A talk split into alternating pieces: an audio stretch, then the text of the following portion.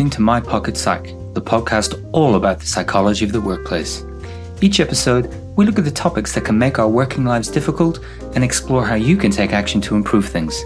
We want to help you move from simply surviving work to thriving at work. My Pocket Psych is brought to you by Work Life Psych, a team of workplace psychologists who are experts in coaching, training, and structured development programs. You can find out more about how we help people grow and develop at work by visiting our website, worklifepsych.com.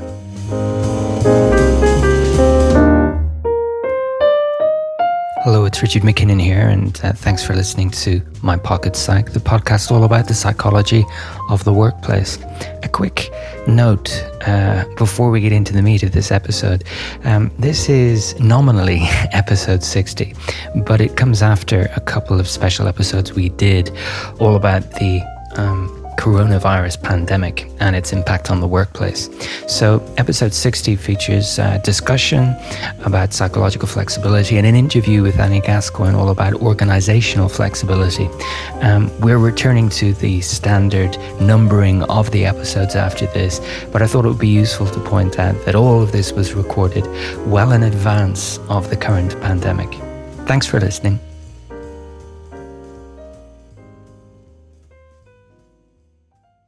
Hello and welcome to episode 60 of My Pocket Psych, the podcast all about the psychology of the workplace. I'm Richard MacKinnon, and as always, I'm joined by my co-host, Pilar Orti.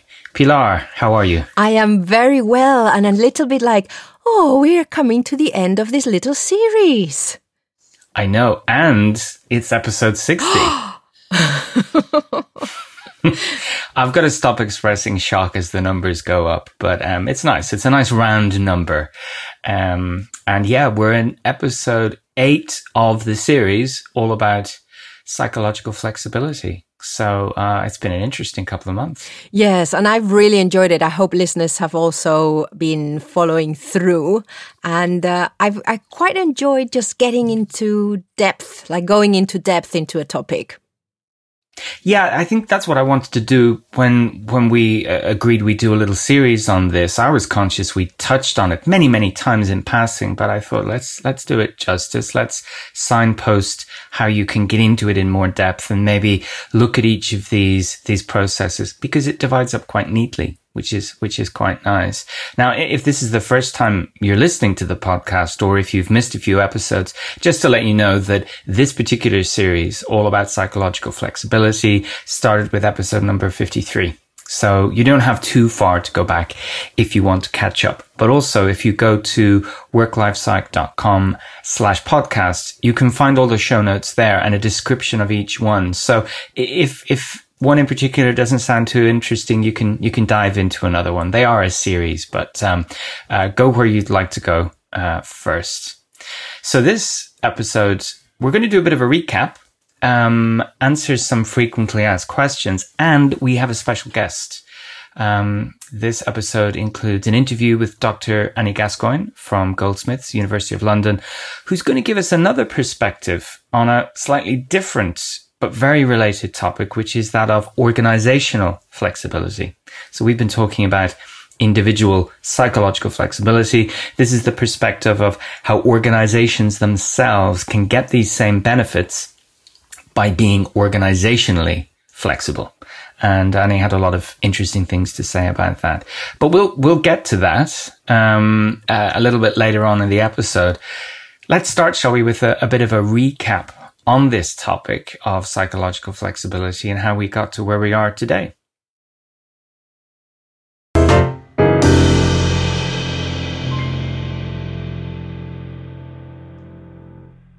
Psychological flexibility. It is, in essence, uh, an evidence based framework for improving our performance and um, improving our well being. And that's kind of, um, very generic definition of that. And that's because it's being used in so many different contexts. In this series, we've been talking about psychological flexibility, this skill set as being really relevant to the workplace. And this is a workplace themed podcast. But of course, it's being used in lots of different contexts like uh, psychotherapy, like social work, like education.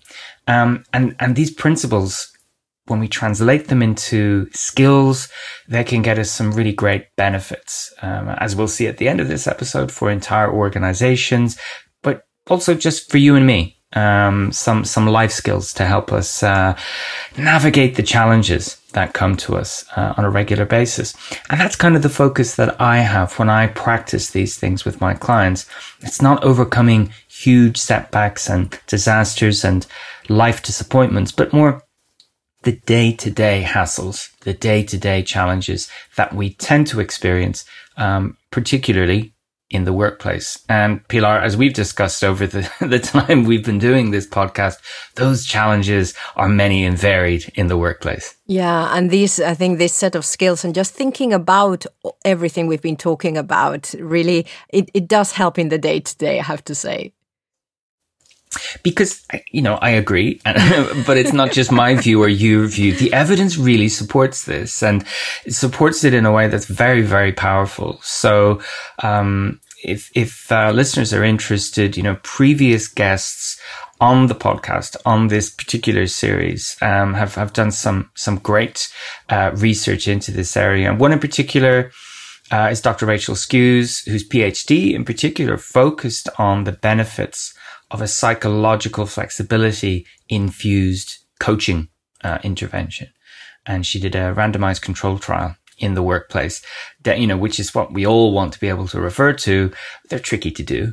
Um, and it's just one, uh, piece of the puzzle from the last 25 years showing that this entire area can really support human functioning in a very fundamental way. So, you know, while I find it very interesting, intellectually, I also feel quite privileged to to be able to use these skills and also to help other people in the workplace um, just be their best selves and deal with the kind of stuff that uh, comes between us and satisfaction and meaning and, and all of those big things. So while I mentioned Rachel, I want to thank her. I want to thank everyone who's participated in this short series and has been generous with their time and, and their expertise. Um, and I'm linking back to each of them as an individual in the show notes so you can find out more about them and of course get in touch with them if you want.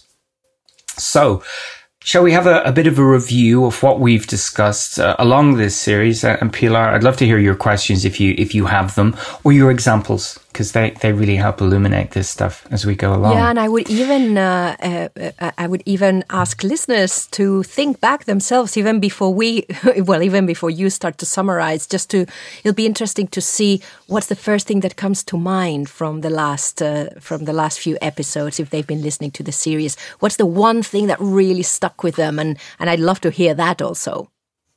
Mm, by all means, get in touch um, on Twitter. Uh, we're at My Pocket Psych or send us a longer message via the contact forum online. That's located at worklifepsych.com forward slash contact. So we started this series by looking at the benefits of understanding your values and also putting them into action. And your values are mm, a summary of who you want to be, your best self, the kind of standards you want to live up to. So this whole topic of values and putting them into action is about clarifying the direction of travel for your life, but also taking the steps towards that as well. So putting the values into action, taking committed action towards your goals is a really core part of developing psychological flexibility. Otherwise, it's all in our minds and it's not really happening. And values in particular need translating uh, and and need to be discussed contextually. And what I mean by that is my values aren't yours, Pilar. There might be an overlap mm. when we discuss them, but my values might not necessarily be the values of my clients or their organizations.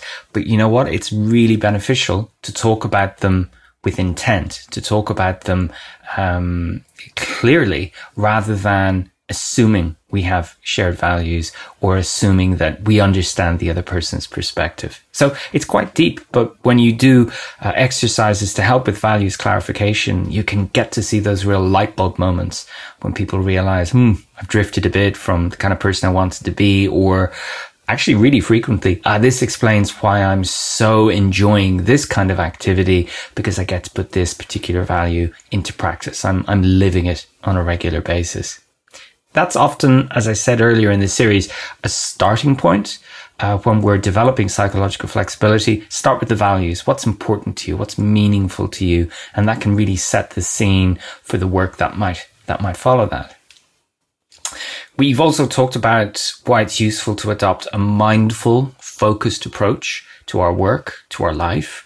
One of the key skills here is to develop what's called present moment awareness, to be here in the moment now, rather than engaging in the time traveling that our mind can take us on. And you know, before I sat down to record this, I was reading and I was reading about this topic and just reading the words on the page did what the words on the page told me would happen and activated all kinds of memories and all kinds of places I went to in my mind. It was a great little literal thought experiment, but it, it, it's worth developing this awareness of where your mind is so that you can bring it back to where it's most useful and bring it to bear on a person to give them your attention or to bring it to bear on a, on a complex task. Uh, whatever your, your motivation for doing it, it, it, will help you engage more fully in the moment and be less uh, caught up in other places mentally. I have to say that I've noticed that a lot since we've been, well, since I've been doing this podcast with you, Richard, and especially when I, I go for a walk and I'm listening to a podcast and then my mind starts to wander. And of course, then I notice that my mind starts to wander and I think, oh, I must tell Richard and listeners about this. And then, of course, I just go on another wandering off. So, yeah, it's, uh, it's interesting it, it, can have an impact in very small ways. You know, I'll be very honest with everyone who's listening. In the early days of this podcast, I, I, I kind of surrounded myself with lots of notes and lots of stuff and lots of stuff on screen in front of me. I normally sit in front of a big screened iMac and I could hear myself in the old episodes getting very distracted I could hear it in my own voice because I was trying to speak and think and read ahead and also sometimes forget to turn off notifications and things were appearing on my screen. So maybe you didn't notice it, but I could hear it in myself that I wasn't 100%, uh, 100% focused on the task at hand. So it doesn't have to be completely changing who you are at all or anything like that, but maybe practicing the noticing of where your focus is going you can then bring it back. Um, and it doesn't have to be a, a, a huge impact, but we do, I think, out of a habit, spread our attention very thinly across lots of activities. But that's a habit. And so you can change it if you'd like to. We also talked quite a bit, Pilar, you and I, about the role of our thoughts and this importance of being able to see thoughts for what they actually are rather than what they say they are. You know, they can be very loud. They can be quite demanding. They can sound like the literal truth and being able to defuse from them, to be able to step back and let them have a bit of space, but not let them be in the driving seat of our responses to the world around us, of, of, of our behavior, so to speak. And I, and I think you had some interesting thoughts of your own reflections on thinking about your thinking over the time that we've been working together on this podcast. Yeah, my awareness, especially, has really, really increased. Uh, and my ability to step back, like you say, and go, okay, oh, this is happening. Do I want it to be happening? No, yes. And then making that choice. Mm. Choice. It's it's really important part of this. Yeah, we we often I think have more choice in situations than we feel we do in the moment. And the feeling bit is often acting out what's going on inside rather than who we would like to be in that moment. And that could be, I used this example in a workshop a couple of weeks ago. That could be the difference between, you know, turning off uh, a social media app and going back to work or feeling frustration and continuing to stay on that to alleviate your frustration. In, in neither of those uh, in in you know dealing with your frustration that way. You're not helping yourself with the work that you you need to deal with, and you're actually not doing much for the frustration either. And you're building up this other slightly unhelpful habit. So it again, it can be about the micro things in our life, the very small behaviors as well. And on that note, mm-hmm. we also spent a whole episode talking about discomfort, psychological discomfort, uh, that really comes along for the journey whenever we're doing anything meaningful um, when we're doing anything that involves change or growth or um, pursuing our, our goals, there's always going to be some work there. And, and sometimes our radar pings when we sense that it could be uncomfortable. And so we go in a different direction.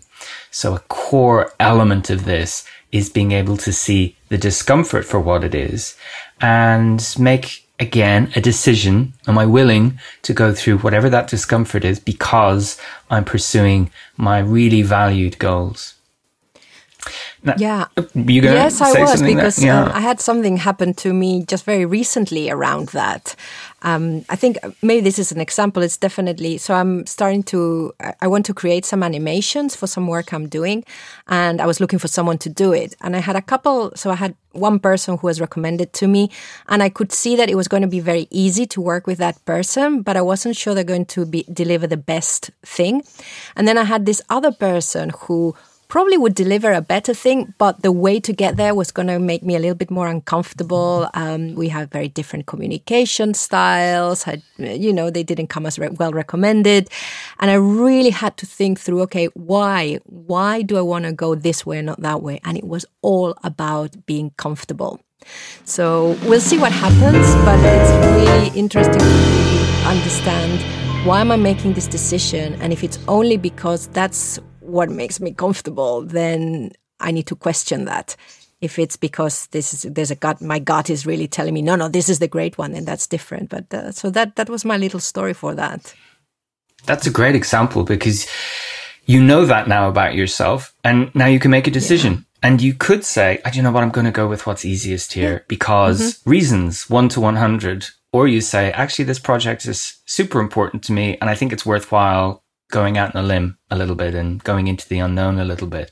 Uh, you know, both of those are better than going with your automatic pilot yeah. and just reacting to the potential for discomfort. That's a great example because it creeps up in our decision making around the new and the unknown all the time.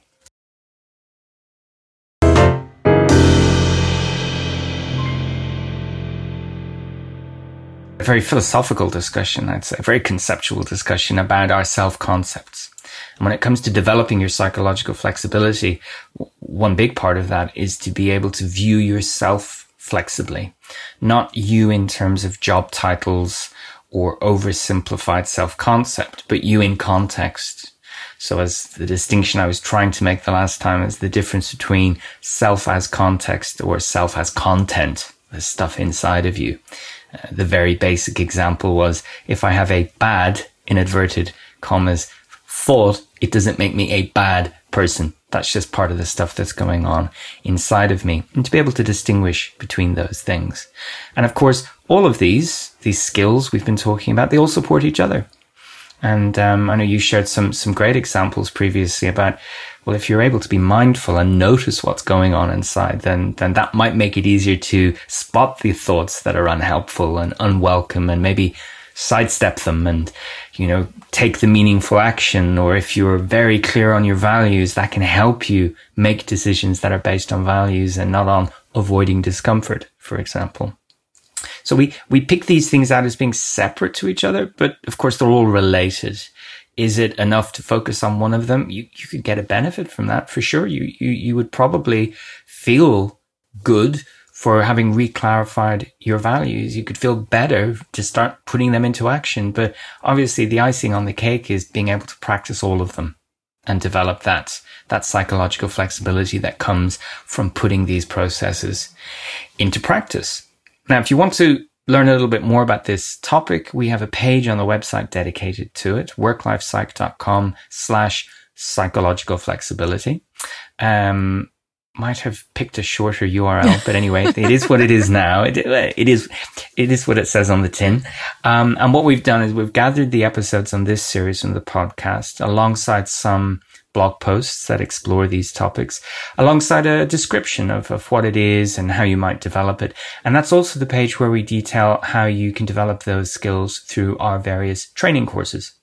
So if you're interested in learning how to do this for yourself or introducing it to your team, that page, worklifepsych.com slash psychological flexibility is a great starting point to understand the what and how of that.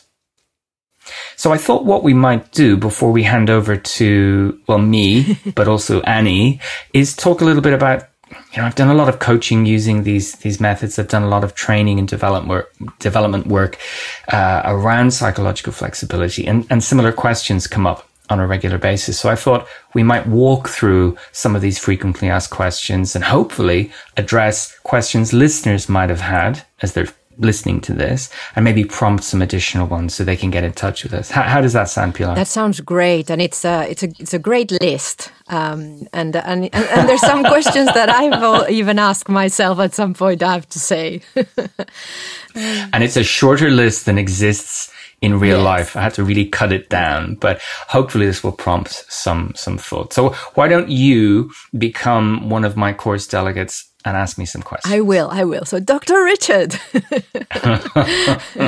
so, I suppose that, and this makes complete sense, is is this something I have to be doing all the time? And more specifically, do I have to be mindful and present all the time for me to be able to be psychologically flexible?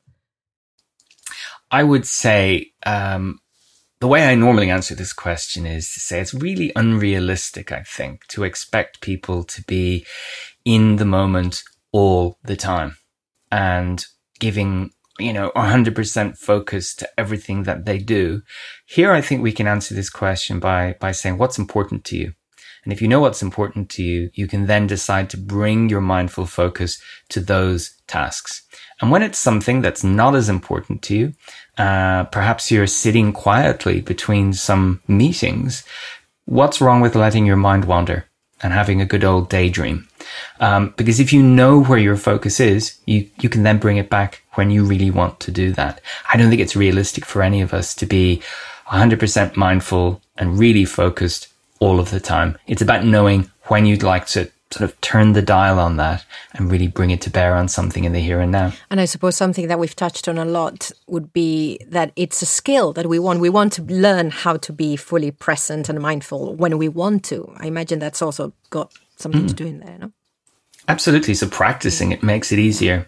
And I, you know, I've, I've lots of uh, people I've worked with in a coaching context and they're developing these skills and, you know, maybe something landed incorrectly or maybe my messaging wasn't clear, but every so often someone will say, I feel really bad. Uh, I wasn't able to be mindful on the train on the way home from work. I say, well, how are you feeling? I was exhausted. Well, what were you trying to do? Oh, nothing, but be mindful. Yep. But so wouldn't that be a good time to just rest? you know, um, instead of trying to be productive 24 seven. Um, if you had nothing to bring your attention to bear on, what were you trying to do? Mm-hmm. So be selective. So in the last, well, in, in quite a few episodes also. So this is the, uh, second question, Dr. Richard, is um, uh, there's moves and things we do to get away from things and things that we do to move towards them. So are all the moves that we're making away from things, are they all bad? No. And this distinction between away moves and towards moves, we talk about this when we talk about the ACT matrix. And, and I've said this before, it's, it makes for very poor podcast content because it's a very visual, uh, medium, but it's a really nice way of exploring, um, what you, what your behavior could look like. And away moves are generally things that we do to, um, avoid or reduce discomfort. And of course, in context, avoiding working with a difficult person mightn't be helpful in the long run because it might be an opportunity for you to develop and grow as a professional. Um, an away move, uh, taking your hand off a, a, hot stove where you've put it accidentally, that's, that's protecting you. That's keeping you alive. Um, so we need to be contextually sensitive when we talk about away moves and towards moves. And as long as we're making them consciously and we note the patterns in our behavior, we could say, I choose to engage in this away move right now because you know what? I've got nothing left in me. Uh, I'm, I'm absolutely exhausted. And now is the time I'm going to go to the fridge or the freezer and get some ice cream because I'm thoroughly fed up. And I know that this isn't the most sustainable thing I can do, but contextually, this has been a terrible week for me. And then someone else might say, you know what? I, I know myself. I know the week I've had. I know that if I open the fridge now, that's me for the evening. So I'm going to put my values into action and go for a walk. So flexibility is everything in this. And just because it might relieve some discomfort or avoid discomfort, we also need to remember the bigger picture about what's going on for us. So I would hate to pass on unintentionally some kind of demandingness onto people, some kind of uh, sense that they can never avoid discomfort. It's the choosing um, at those choice points that really matters. And kind of along those lines, and I'm not even going to paraphrase this question written here because I think it's so well phrased. So the next question would be So if I accept discomfort, do I have to put up with everything I don't like? Mm, this is a really common question because it, I think it conflates acceptance of discomfort with acceptance of the status quo passive acceptance.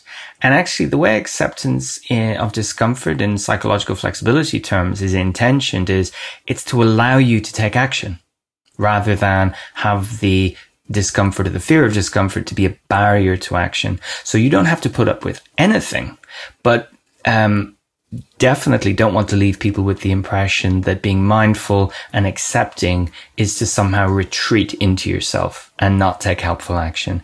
You're accepting that by taking action, there will be some discomfort along the way. However, I also say that there's many things that we feel we shouldn't have to put up with that it could be useful for us to just put up with them for a while because our minds are blowing them out of proportion. And it can be helpful for us to note and sit with the discomfort and realize, mm, I can stand this. It's not as bad as I thought it was. So again, context is everything, but I'm in no way saying you just need to passively accept everything that comes your way. So a little bit building on that, then does that mean it, wouldn't it be then easier just to think positively about everything? So just think uh, yeah, to just think more positively about everything, and then we don't have to go through all this discomfort with matching our values, etc. Yeah, absolutely. So just think positive. Um, and that, this is the last episode of the podcast. We've, we've solved it all. I mean, I think, I think, um, you know, joking aside, the the misunderstanding many of us have about our own minds is that somehow we can control the thinking process. And if we don't like something in there we need to remove it or change it somehow. And all we're doing is is building up relations between the thoughts in a kind of a web in a kind of a network and potentially strengthening some of those. So actually thinking positively fine think positively. Are you going to do positive things? Are you going to help positive action? Because just thinking positively, just trying to change those thoughts, uh, is not going to stick for very long. And so actually, um, you can think in some context and having positive thoughts about a situation is the last thing that's going to be helpful for you. Maybe you need to realize that the situation is untenable and then do something about it. So just thinking positive thoughts doesn't replace the development of psychological flexibility. And in fact, you know, to know we have positive thoughts means that we have to acknowledge that there's ones that are less positive in there as well. Otherwise, they would just be thoughts. So part of the skill set here, being able to step aside from your thoughts, you have positive ones. Yay. You have ones that you don't like. Okay. But then there's another thought and another thought. Trying to step into that and make sure that you only have positive ones means that you just get totally tied up with manipulating your thoughts and less likely to take helpful positive action out in the outside, the physical world, not the world of your mind. Mm, ironic. Um, good. So, my last but one question Does this mean that I have to meditate if I hate it? yeah. Um, there's a challenge in the terminology that's used um, around these processes. And and I said before, and I know Rachel discussed it as well when she was on previously. The flexibility of psychological flexibility is a great thing as a practitioner because you can rephrase, you can be creative. if you retain the essence, you can be super creative with how you both explain this and how you work with these processes. And that's my long way of getting to the point that for some people, meditation is the very last thing they want to engage in. They cannot see any benefit to meditating. And maybe they've had a very bad experience that they associate with meditation from their past. So there's no need to meditate, to formally engage in meditation. It's just that so many of the meditative practices can help us uh, generate the capacity to focus on the here and now. And so a lot of the time, especially in demanding business contexts, meditation or mindfulness are the last words I'll use. We'll talk about developing focus.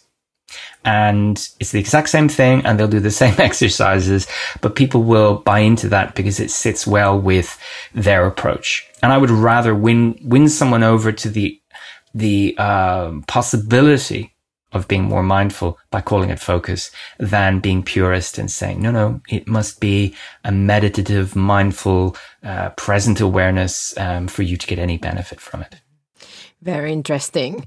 So, finally, and wow, th- this is a huge question because, of course, it brings us back to context. So, if the whole point of being uh, psychologically flexible is to do our best at work, which I think I think is, is, is it might not be the whole point, but for me, it's very important. It's a big part of what we've been talking case, about, for just sure. In case, um, other double check. So, if that is the point, then what if I disagree with my organization's values? When actually we've seen that values play such an important part. So, what if I disagree with my organization's values? Mm. And again, when working with individuals in the workplace to clarify and bring to life their values, this is a super uh, common question because the word values, for most of us in employment, we associate with our organization's values. And I have to say there's a lot of cynicism attached to discussion of values because a lot of organizations don't really live those values. They promote them, they advertise them, but it's not the behavior that people see day to day. So the cynicism means that people sometimes don't want to talk about values at all. And so we'll, we'll find a, a, another way to describe these qualities. But they can also note once they're clear on what matters to them that there is a disconnect between what they value and what their organization values. And you can navigate that in different ways. I mean, it depends on how big the gulf is between an individual and their organization. And if it's a huge gulf, I'm not the person pointing that out to them. They've known this, but now maybe they have the words to describe that. Um, again, there's no perfect answer to that massive gulf, except, you know, how important is it that you remain here? Um, what are you getting from this role? And actually, is there a way that you can connect with the organization's values, you know, and your own values? Um, or for most people, it's just a case of the organization's values are bland and positive about positively phrased. And so they can make some connections, you know, sometimes literally on paper, draw some lines between their values and the organizational values because the values are expressed in order to shape community in an organization. This is what we're all behind. This is what we stand for. The implication is this is how we'd like you to be. And um, for most people, the experience of the values is, you know, be a good corporate citizen, work hard, be nice to each other kind of values. There might be very special words chosen by very well qualified consultants, but that's basically what they're pointing to. So where there is a disconnect, it doesn't imply you need to leave. It doesn't uh, really mean there's going to be conflict. In fact, some of the challenges that we face as individuals is, is interfacing with people or organizations where values aren't shared. And that's something to navigate, not run away from. I don't know if that answers that final question, but um, that that's a tough one to, to, to pick apart. And actually, sometimes it's the entire topic of coaching for an individual. Um, I'm very successful. I'm very senior. Uh, I like my job, but I really don't like the organization. And now that you've mentioned values, now I know yeah. why. It's a tricky one. Nice. Well, those, that that's the list, uh, Richard. That's the list. Did we miss anything out? No, but I would love to hear from listeners. So do get in touch with your questions or your challenges or your what about queries because they're great ways of bringing this uh, into the practical realm and to, to really ground it in, in your context maybe. So do get in touch. We love to love to hear from the listeners. I think at this point um, we should probably move on uh, to the interview with Dr. Annie Gascoigne. So Annie, uh, her PhD was in this topic, uh, examining organizational flexibility, specifically designing a way to measure it And as practitioner scientists, accurate, valid measurements really important. Otherwise, you're just getting a sense for something.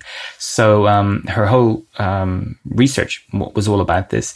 Um, I'll be linking to Annie's online profile in the show notes, and I know she'd be really happy to take questions from anyone uh, about her research or about how this could fit within within their organization. And uh, again, a big thank you to Annie for taking the time out to um, to take my my call. Th- there is, I will warn you, listeners, a little bit of siren action in the background, but. When we're both recording in central London, that, that's pretty hard to avoid. So it's only for a couple of moments. So do keep listening. So, uh, Pilar, thank you for your time today. Listeners, thank you very much. That is episode number 60.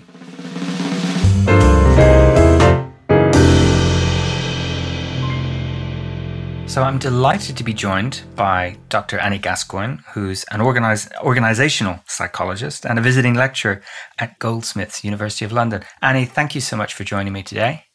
Thank you so much for inviting me, Richard. Um, I'm really happy that you were able to make the time for a chat for the podcast because you, um, you're really interested in a lot of the topics that I'm interested in, but it's not a perfect overlap, which I think is great. And there's some things that you're particularly knowledgeable about that I'd like to introduce to the to the podcast listeners. But before we get into the psychology of it all, I wonder could you tell us a little bit about yourself, um, your career to date, why occupational psychology? Sure, I'd love to. Thank you. Um, I, interestingly, I think I kind of stumbled upon occupational psychology kind of by accident. Um, I, I, started off my career working as a management consultant. I didn't do an undergrad in psychology. Um, my undergrad was in international management. Um, and uh, so I spent five years as a consultant and then working uh, internally uh, at a big international bank. But generally, that first sort of 10 years of my career working in great big multinational organizations, helping them with process and systems change. Hmm. And after doing that for 10 years, I, I then t- sort of decided to take a totally different direction and work with startups. So I'd been working with these organizations sort of 400,000 employees globally kind of numbers.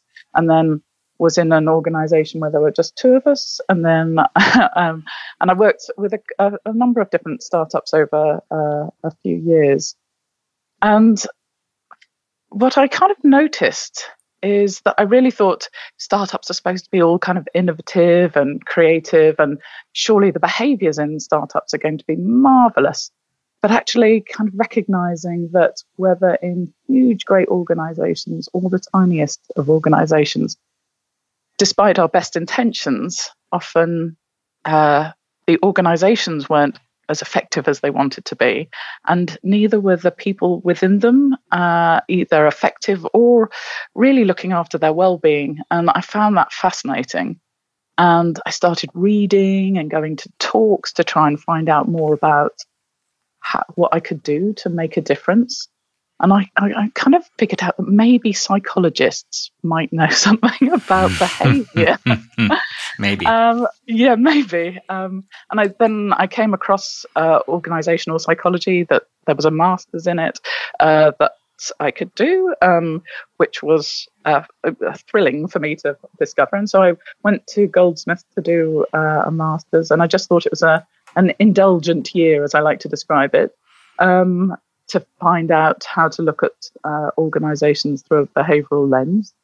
And I, I got sucked in, Richard. in the nicest possible way. Yeah, exactly.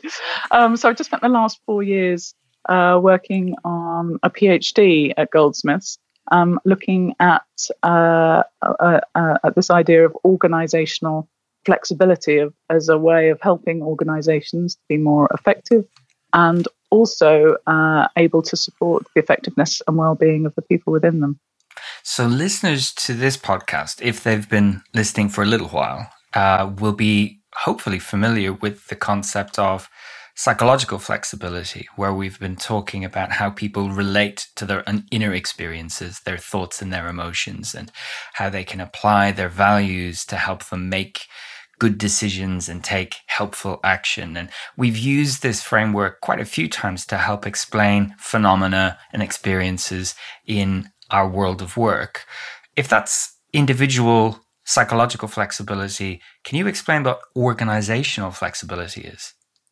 Yeah, the the, the great thing for me is just how uh, these models are uh, of flexibility are related. So I came across psychological flexibility first and was like, oh, this seems to explain so much. It's uh, a, a, great way of looking at, uh, at as individuals. And so uh, Frank Bond at Goldsmiths had uh, developed this model of organizational flexibility that is essentially scaling up psychological flexibility.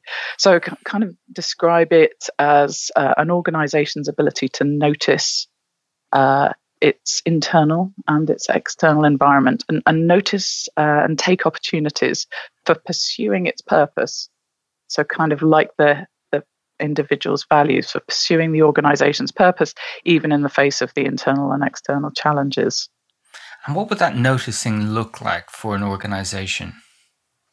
Yeah, so it, it can be uh, in terms of uh, monitoring, um, and, and that's going to be so different in different organizations. Mm. It depends what what the organization is doing that it's it's very, it's going to be contextual um, but a, a, big part of it needs a certain openness to dis- to, to recognizing discomfort so i think uh, actually um, for organizations in the same way as for individuals our willingness to to um, sit with uh, uncomfortable feelings. So if I if I think about in an organization as a leader, I I might often want to have a certain amount of control over my team, and that that uh, that I want them to know exactly how I would do things. Uh, this this is the exact path that I would want to take.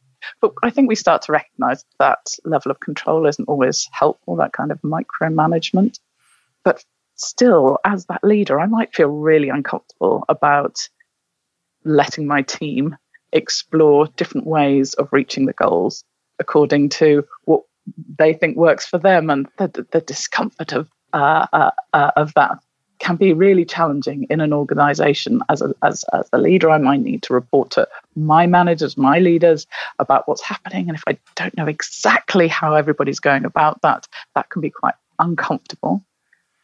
And yet, if we can sit with that discomfort, we can possibly find more interesting ways uh, uh, of getting to our goals, more helpful ways uh, of, of getting to, um, uh, uh, yeah, reaching what we're trying to achieve as an organization, that there isn't just one right way of doing it the way that I would do it. Mm, that that picture you paint of a sort of a controlling leader who just you know really feels that they need to know everything that's going on. That that does paint a, a familiar picture um, and you, you, can instantly see the limitations of that style and, and, the impact it could have on other people. You could also see a more psychologically flexible leader who can sit with that ambiguity and that discomfort and can give people the latitude.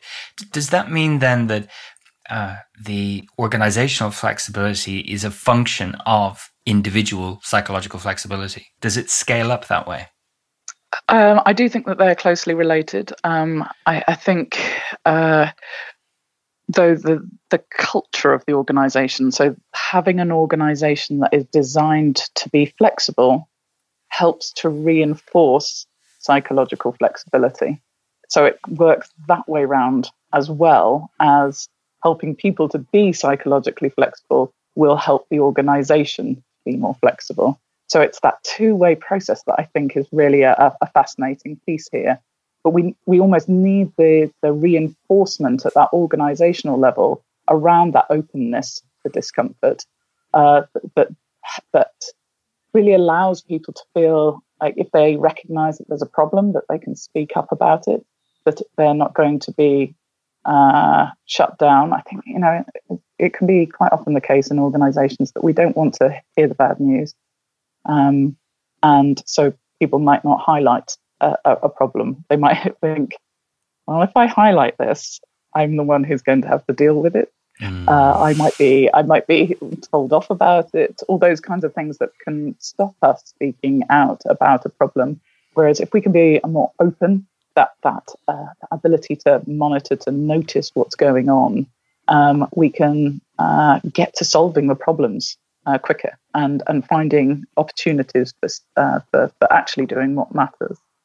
So, if I've understood you correctly, in an organization, we could support great things by giving individuals the skills they need to be more psychologically flexible, but also nurture a culture around them that allows the organization to be flexible. And it's probably a good idea to, to look at both of those things concurrently. Yeah, yes, absolutely. And when when I go into organizations with this, I would typically want to focus on psychological flexibility first and trying to help people be uh, more open to noticing what's going on for them and what they care about, uh, what matters to them within their organization.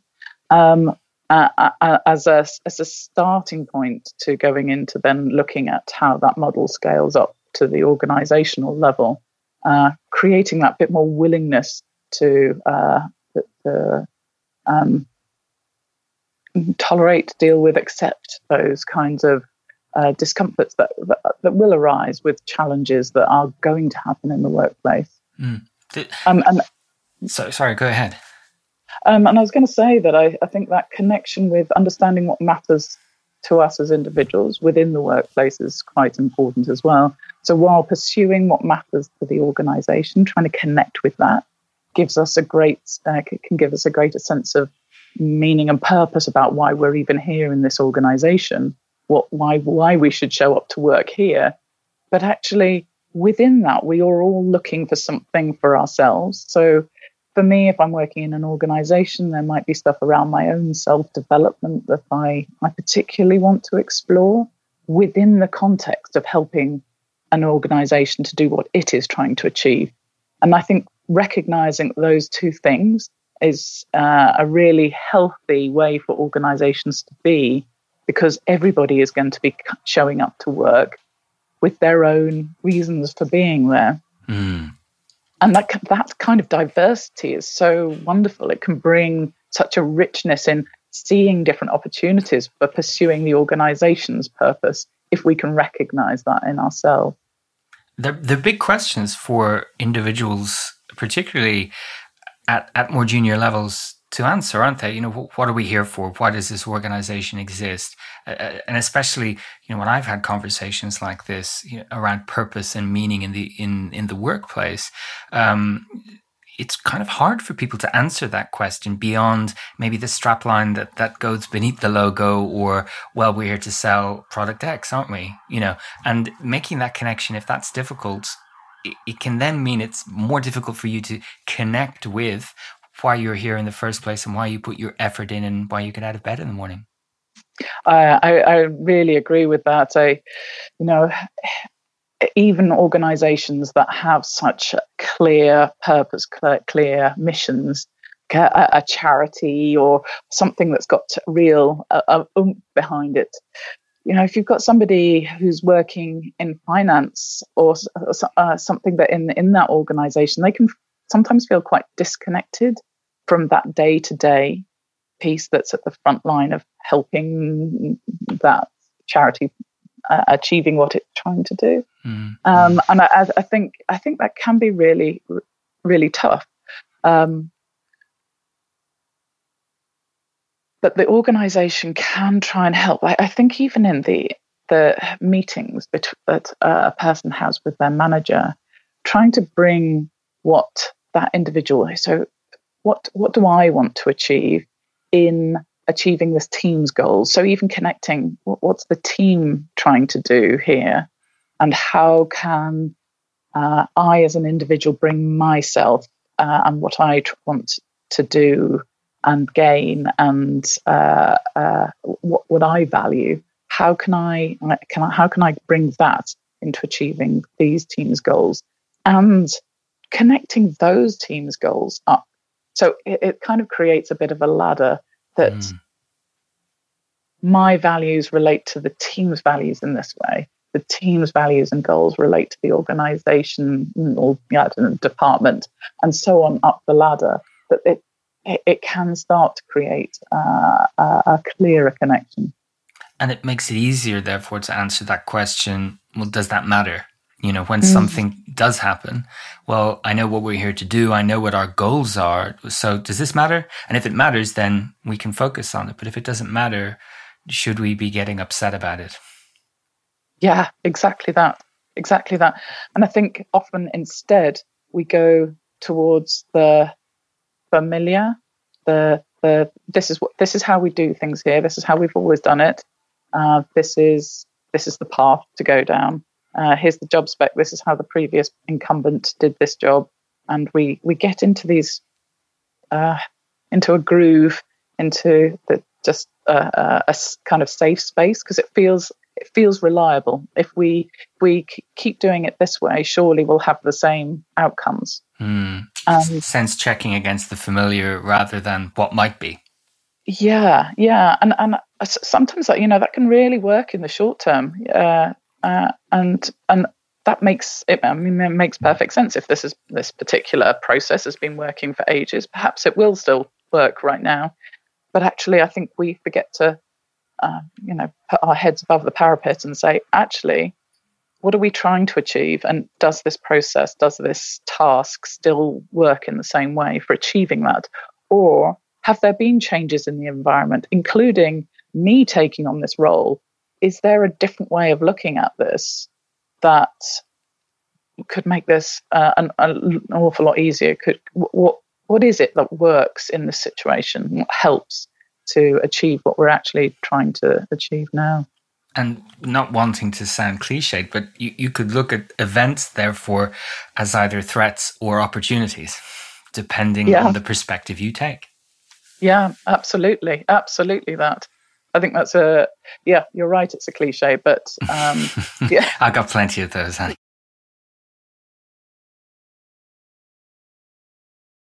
Yeah. So let, us turn, if we can, to to your PhD. Um, you know, you no doubt put an awful lot of your time, um, blood, sweat, and tears in, into mm-hmm. that. What what was the core focus of what you were looking at? So, the title of the PhD is the development and validation of a measure of organizational flexibility. Um, uh, and a measure doesn't make it sound particularly glamorous, though I'm not sure that there are many PhD titles that sound particularly glamorous. um, but really, what it was about was uh, that if we care about having evidence for our theories, for our th- theoretical models, we need to be able to show that something's changing. We need to be able to su- support that theory. Um, and to be able to do that, we need to be able to measure it. Um, so, as I mentioned before, uh, Frank Bond had developed this uh, theoretical model uh, of organizational flexibility based on so much of the psychological flexibility work and uh, organizational behavior that we, we know about. Uh, there's already a lot of evidence. He pulled together this model. Um, and uh, essentially, the model proposes that if we can infa- in, uh, enhance an organization's flexibility, um, we can improve its uh, the organization's effectiveness and well-being and that of the people within it. So we need to be to, to be able to show that that model really works. We need to measure, be able to measure an organization beforehand. We need to do training or whatever to try and make the change happen, and then we need to be able to measure afterwards. And first, that means needing a measure. Mm.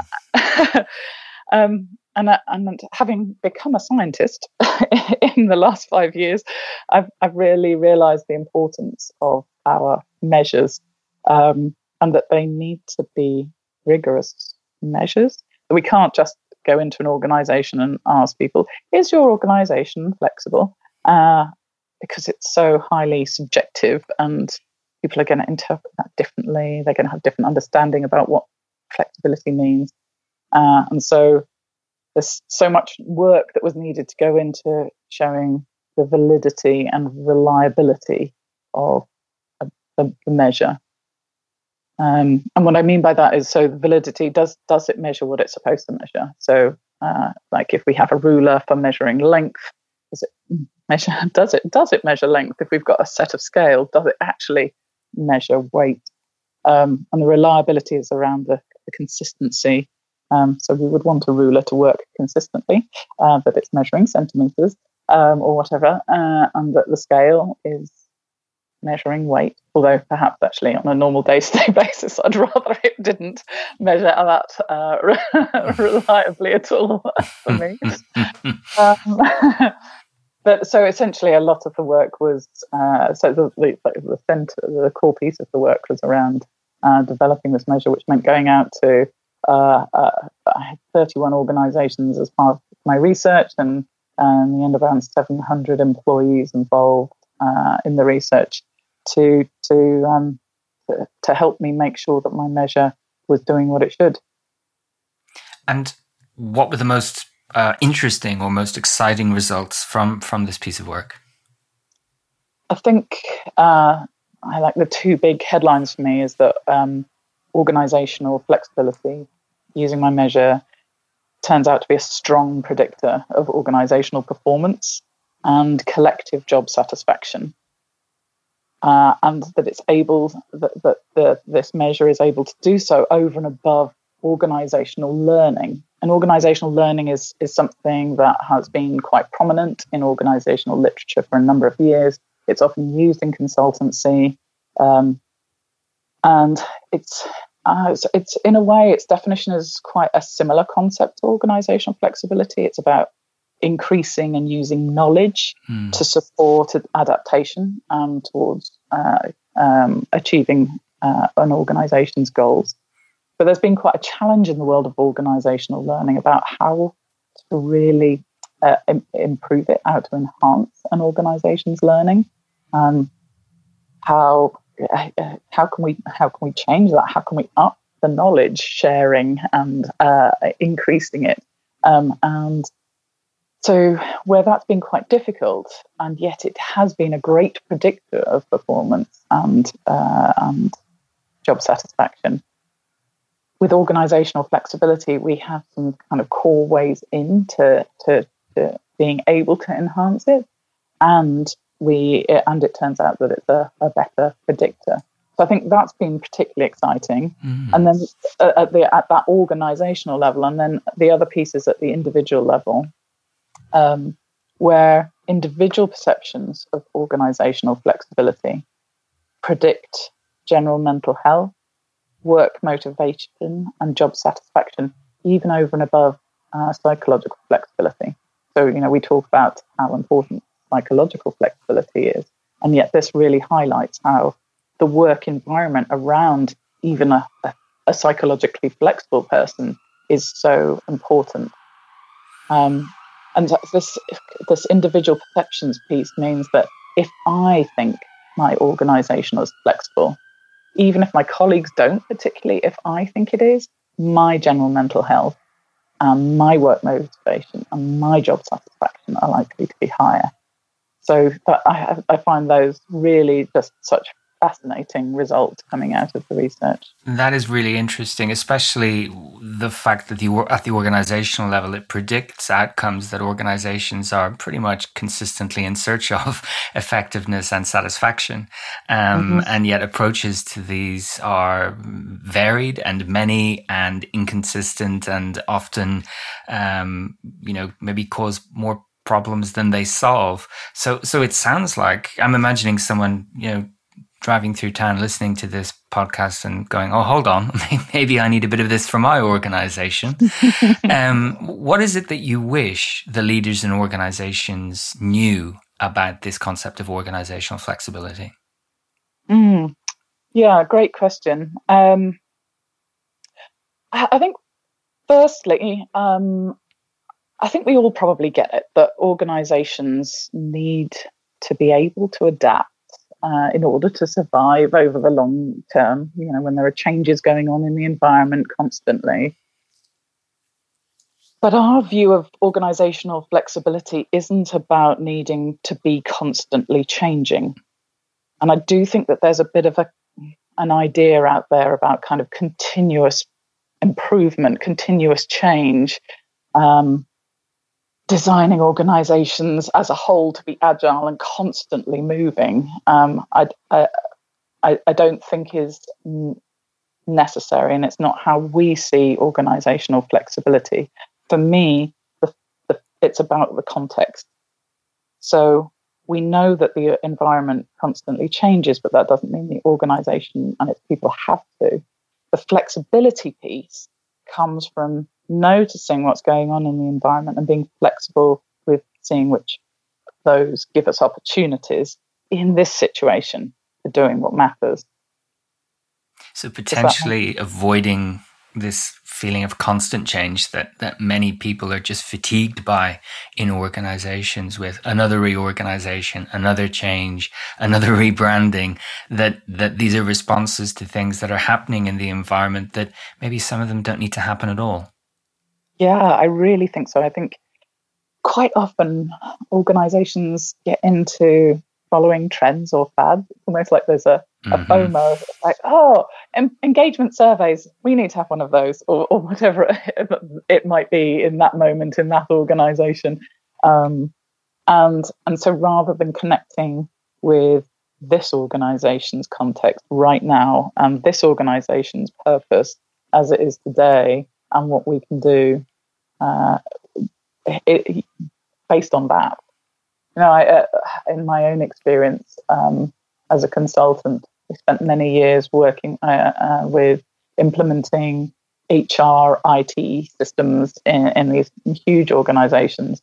And there was this massive rush to outsource uh, um, uh, and offshore uh, uh, employee services. So a whole swathe of people were being moved to um, Hungary or Czech Republic uh, to, to become offshore services over there. And then you see a few years later it all coming back again, or it was the before then there was a kind of um, all the call centers moving to India, and then we've seen that, a lot of that coming back.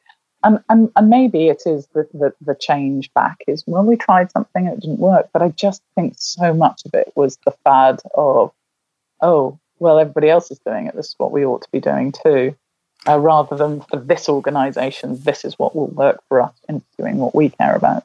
And that's really interesting because if you think about very senior organizational decision makers, it would require an element of psychological flexibility among them to not jump on the bandwagon and to be secure enough to say, no, I'm, I'm confident that we're doing the right thing for us here. We don't need to join in with that. Mm, yeah, I, I, think we can get a bit lost with what, what is the what is the question? What is the thing that we're trying to do? What is what is it we're trying to achieve for our purpose? And we we uh, we follow what we think is an overarching. Uh, uh, this is the way forward because everybody else is doing it. Um, uh, those messages are very compelling, you know, and it's uh, very easy as human beings to get caught up with that stuff. Um, I suppose the difference is between you and I, you know, making a purchasing decision in a shop versus a multinational organization going through a reorganization. Um, we both both might fall for some marketing, but the impact of the latter is so much greater than us choosing between, I don't know, chocolate bars. Yeah. I, I, think that's a great analogy. But you know, some, sometimes it's bigger than a chocolate bar, though, right? Sometimes we can be persuaded to really part with some money that oh, yeah. uh, is, isn't actually helping us uh, with connecting with what's important to us, and um, we realise after a while, actually, I'm not sure that that helped me at all. Uh, it's now I'm now on to the next thing. I've got to buy the bigger car, the bigger house, or whatever it might mm. be. Um, and I, you know, I think that we can chase similar kind of dreams in organizations. It's the um, what I'm thinking of. It's the the, language of we should. Um, mm. rather than we will or this is necessary or we've reflected on it's like the, the well we should and there's no more exploration of the reasoning except yes yes we should that sounds good let's mm. do that another initiative another product, another whatever whatever it is. And so you know the, the complexity of organizations means that there are many many many opportunities uh, on a daily basis for organizations to benefit from organizational flexibility. Many of the mm-hmm. interpersonal challenges, the setbacks, the planning errors, however you want to look at it, there's lots of opportunities for, for it out there. So, what would you say are the organizational um, events, uh, characteristics that prevent the organization from being more flexible? Mm, yeah, I think kind of what I touched on earlier. You know, we're we're kind of wired for safety, wanting to seek out the familiar, the easy, those reliable processes. And there's a lovely term that I came across during my research about unconsciously colluding. Uh, so, as organizations, we want that kind of level of control. So, we bring in these standardized processes uh, that make us feel like we've got this sense of control. Uh, and and it, it works so well in the short term so often. Um, the example I like to play with around this is, you know, sometimes we um, we might set up a, like a, a call center or something where we want there to be this great customer service, and so we make sure that it, everybody on the team in this call center is going to respond in exactly the same way. Here's the script, uh, because this is the script that is going to give the level of quality service that we want our customers to have. And in the short term, that can feel great because everybody is clear uh, about the con- what's happening. It's consistent. Um, the managers know what they're reporting about. The people on the team know what they're supposed to say. So everybody, in theory at least, feels comfortable and safe with this situation. But the customer might have a slightly uh, weird inquiry or whatever, and the, the script doesn't quite match. And the, there's something off between the support and what the customer actually wants. And so, from the customer's perspective, maybe this doesn't feel like quality service. And so, if the, the, the call center's goal was around quality service and the customer's not feeling it, then actually that's not that's not achieving the goals. And setting the process to be like this means that people on the team aren't necessarily noticing that there might be other ways of responding. So I kind of use that example uh, as, as ways that we, with the best of intentions, want to have these things in place to make things comfortable and easy and smooth but those short term efficiencies, those short term uh, sense, uh, short term processes for to give us a sense of reliability aren't always helpful over the longer term for achieving what matters. And yet, it is such a natural thing for us to want to do to, ha- to have that safety. Mm. I, am thinking immediately now, listening to that example, about know, having read before about the motivational impact of giving people more discretion as to how they do their job, giving them mm. latitude um, into how they organize themselves. That that flies in the face of that, really, doesn't it? So the control is safe and organized, but the control can take away the flexibility that could really make it a more effective organization.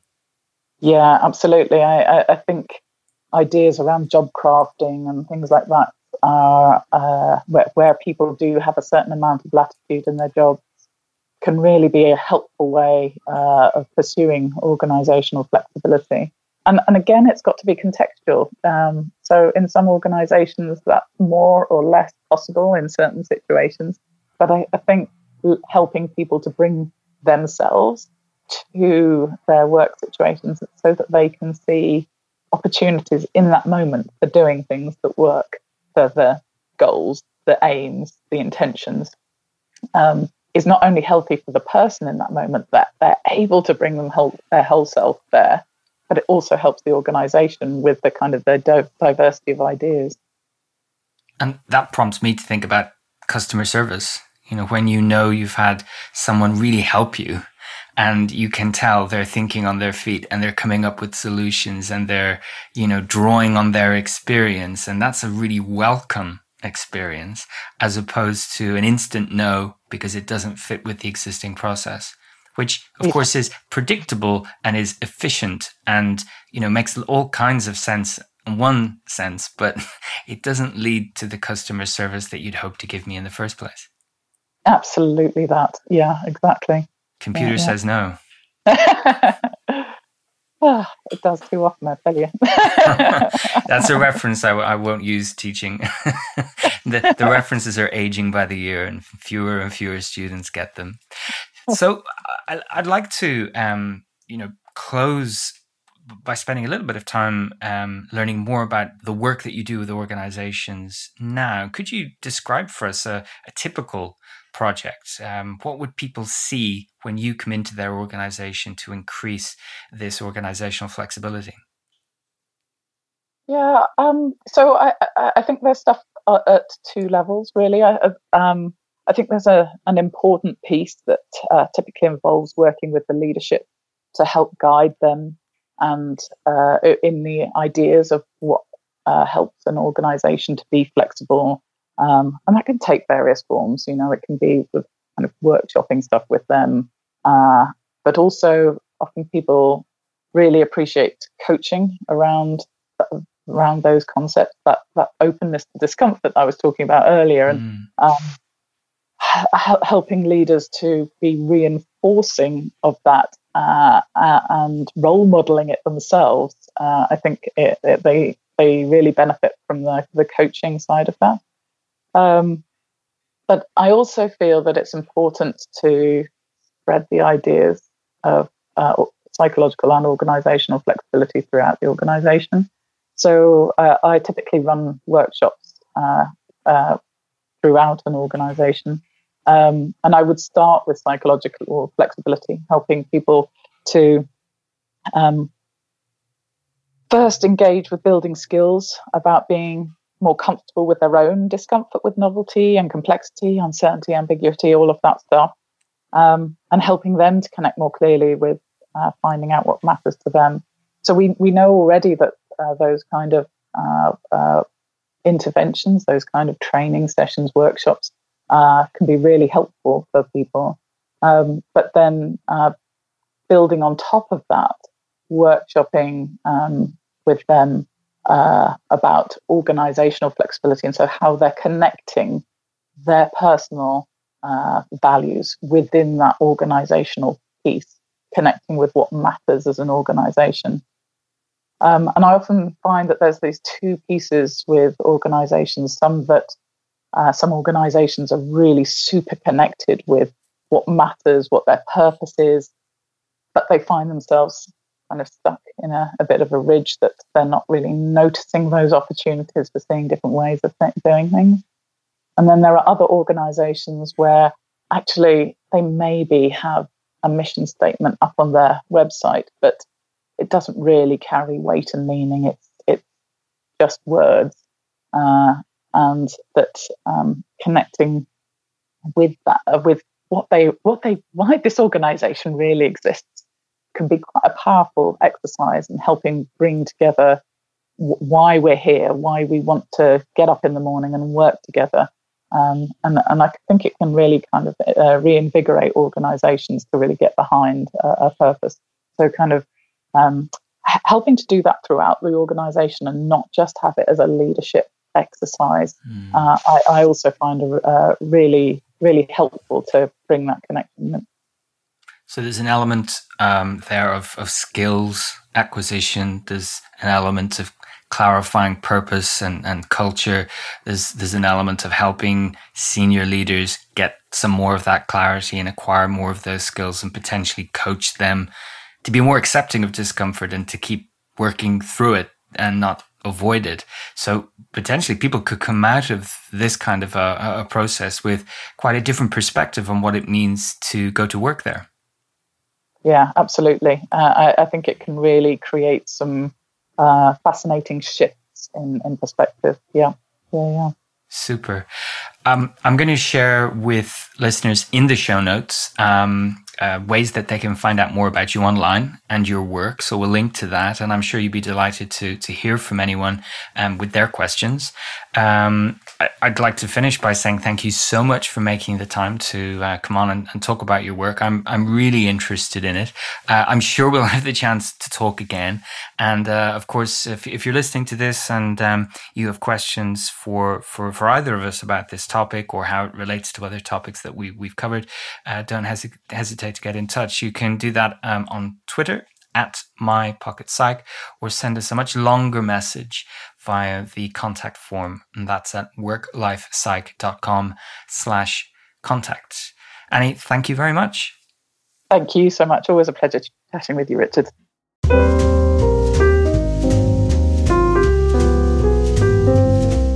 Thanks for downloading this episode of my pocket psych. To get in touch with questions and feedback you can tweet us at worklifepsych or leave us a message on the contact form at www.worklifepsych.com slash contact. Thanks for listening.